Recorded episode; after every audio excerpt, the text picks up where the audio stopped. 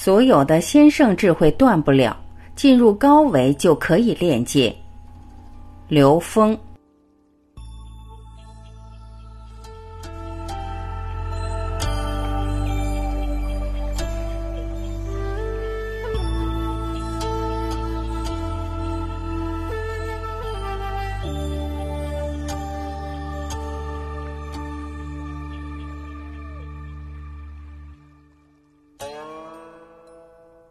伏羲观天，直接连接到宇宙和人之间的关系。伏羲易最初的道统文化研究的是人天关系，是天地人贯通一体的纵向关系。这个纵向关系，如果我们只看到我们眼睛看到的、感知到的空间，远远不够，因为它包括了不同维度的空间。所以，伏羲易里面，我们一般人看到的是八卦。实际伏羲易有第九卦，第九卦是什么？是阴阳和合卦。阴阳和合卦是什么？是当整个阴阳和合八卦能量协调的时候，它具备了升维的条件，也就是纵向提升的条件具备了。当在一个空间里面能量达到高度和谐的时候，它就具备了提升维度的条件了。你在这个层面，只要你的能量不和谐，你的提升维度就会偏。只要你提升维度一偏，就是魔。不是说这个魔没有高维能量，它有，但是它不和谐，所以它是偏的。它在某一点上不和谐，它就偏向那边，这就是魔。伏羲易是在讲阴阳和合，是在讲完全平衡的状态下纵向提升。所以，远古时代的人是通天彻地的达人。张载有一句话叫“为天地立心”，其实我们今天要了解的话叫“为天地连心”，把天心地心连在一起，把高维和现实连在一起，这叫通天彻地。能活出这种顶天立地的状态，才是真正的达人。这也是生命的终极状态。第二句为生民立命，在今天我们叫为生命立愿。每一个生命都有它的终极归宿，这个终极归宿一定是合于恩为恩趋于无穷大，这叫大愿。起心恩为在无穷，这叫无上正等正觉，这叫阿耨多罗三藐三菩提，这叫与神同在，这叫天人合一。所以这叫为生命立愿。第三句话为往圣继绝学，我们把它叫做为先师成智慧。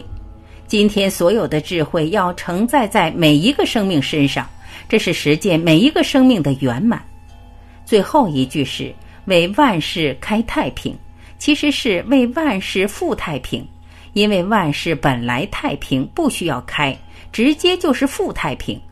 这样，我们就真正的了解我们东方智慧的精髓，是以这几句话长存于世的。所以，我们的文化根本断不了，不可能断，因为它是通天彻地的，贯通宇宙时空的。也就是为什么我们的文明能承载到今天，而且它不断。有人说，过去中医的有些根脉断掉了。我可以告诉大家，所有的先圣智慧它断不了。为什么断不了？你只要打坐冥想，你就可以进入高维，不用太高，到第四维，你就能到过去，把先师们的所有东西再拿回来。现在有很多这种人，很多人无师自通，他不是无师，他的师在高维，他直接在冥想打坐的时候学会下载了先师们的那些智慧技术。有一个老师讲上古医学，很多人以为上古是古代某个时间某个地点，那为什么不说远古，要说上古？因为上在上面，在高维，直接从高维下载到第四维，根本没有过去，没有未来，你想要什么它全有，就是这么简单。所以说上古指的是高维，我们先师曾经达到的所有的智慧境界，它都可以有。在座的各位，我们身上全都有。问题是你会不会下载？你会不会连接？它不是在古代的文献中找到的，它是直接进入你的高维就能搜索到的，就能下载的。我们的三维空间有各种各样的知识信息，到了第四维，它相当于超越我们无穷多倍的博大图书馆。你在这个图书馆里，你可以找到任意你想找到的信息。最有意思的高维实践是我们的梦境。中午我们睡一觉，醒来觉得做了一个很长的梦，一看表才过五分钟。很多人有这种感受，这告诉我们。其实我们的梦境具有高维属性。我刚才为什么说大家可以睡？你进到高维里边听，可能会听得更明白。梦境是我们一脚踩到这个图书馆里，在里边乱翻，醒的时候拿的这本书就是我们的梦。如果在睡觉之前你在思考一个问题，你进到这个图书馆里，你就会直奔到这个问题的书架前。你醒的时候拿的这本书跟这个问题一定有关，这叫日有所思，夜有所梦。所以梦境具有高维属性，梦境是人的意识的一种状态，所以人的意识具有高维属性。我们一旦进入高维，在高维状态下，我们可以任意下载。我问过很多成功人士，你人生中最重要的那几步决策的依据是什么？我得到的回答出奇的一致，直觉，直觉是来自高维的信息。我们人类所有科学发明源于灵感，灵感是来自高维的信息。不开启高维智慧，在二零一二年之前，在人类以三维认知主导的时空里面，我们还混得过去。二零一二年以后，人类已经普遍进入高维能量主导的阶段了。这个时候，人类创生出来的 AI 已经覆盖了人类所有的有形知识。你的学习速度绝对赶不上 AI 人工智能。不管你干什么，到最后人工智能都会在知识和技能上超过你。前提是，如果你只具备三维认知的话。所以，云端集结了所有的知识型信息，这就是云端。它是什么呢？是知识的障碍。因为透过云，我们看不到星空，云形成了我们跟天之间的障碍，这叫所知障。这是贪嗔痴里面的痴，吃就是由知识带来的病。这个空间有一个非常好的对人的赞美，叫白痴。白痴翻译成普通话叫没有所知障。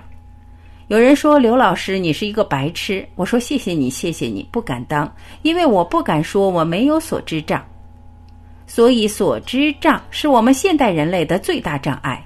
我们建构了一套知识系统，把我们禁锢在三维的牢狱里面了。现在的时空，我们必须集体越狱，必须获得宇端科技。宇端科技是云上面的，是通 N 维的。只有这样，你才能驾驭机器人，而不会沦为机器人的宠物和奴隶。我们的下一代有很多明明白白的就来了，他就不是来被知识武装的，所以你让他上学，让他学东西没兴趣，他知道那些东西没有用，他学的知识学不过 AI，他掌握的技能干不过机器人，他学那干嘛呀？浪费生命。他唯一的方向就是开启智慧，保持他与生俱来的高维智慧不被我们这一代人给抹杀。人家本来是一个根须饱满的老山参，每根根须都值钱。我们整个刀子蹭蹭给人削成胡萝卜，不值钱了。我们的教育一直在做这件事，我们在大批量标准化的培养工具，那些最灵动、最宝贵的东西没了。所以有一部分孩子，他们带着更强的意识能量在，他们不愿意被修理，他们就自闭了。自闭是自我保护。我经常形容这个自闭孩子，他们带着高维智慧，带着一种特殊的功能与使命来的。但是我们这个层次的人读不懂，人家相当于一个人咣叽掉猪窝里了，一睁眼全是猪，赶紧自闭保护起来，这就是自闭。所以我们给人家培养成一个养猪专业户，也不能让他在猪圈里待着，起码得让他出来。所以，要真正解决自闭症孩子，是要理解他的高维通道，他的天命，他在这个时空是带着什么样的特殊使命来的。你跟他去交流这些事情，他一下就能听得懂。你如果跟他说，你得学，你得跟现代人一样，活出现代人的这个样子来，你得活出猪的习惯，凭什么？他给你演演戏还可以。所以有些有智慧的自闭孩子，他不自闭是因为他会演戏，他会应付你。这种孩子不得了，我们身边可能有这种孩子，这种孩子一定是大才。那些随便就被修理成工具的孩子太可惜了。所以我们的教育一定得反思，教育的结构必须得改变了。再不改变，我们还在生产工具。其实生产工具还好，还有用。有的时候生产的是垃圾，因为机器人以后不用人做事，不用你想东西，你想出来的没用，它早有了。你做的东西也不如它做的精密。这件事情是我们要反思的。我们做家长的这一代人不明白，我们就不断的在给孩子阻断他的智慧通道，这是造业的事。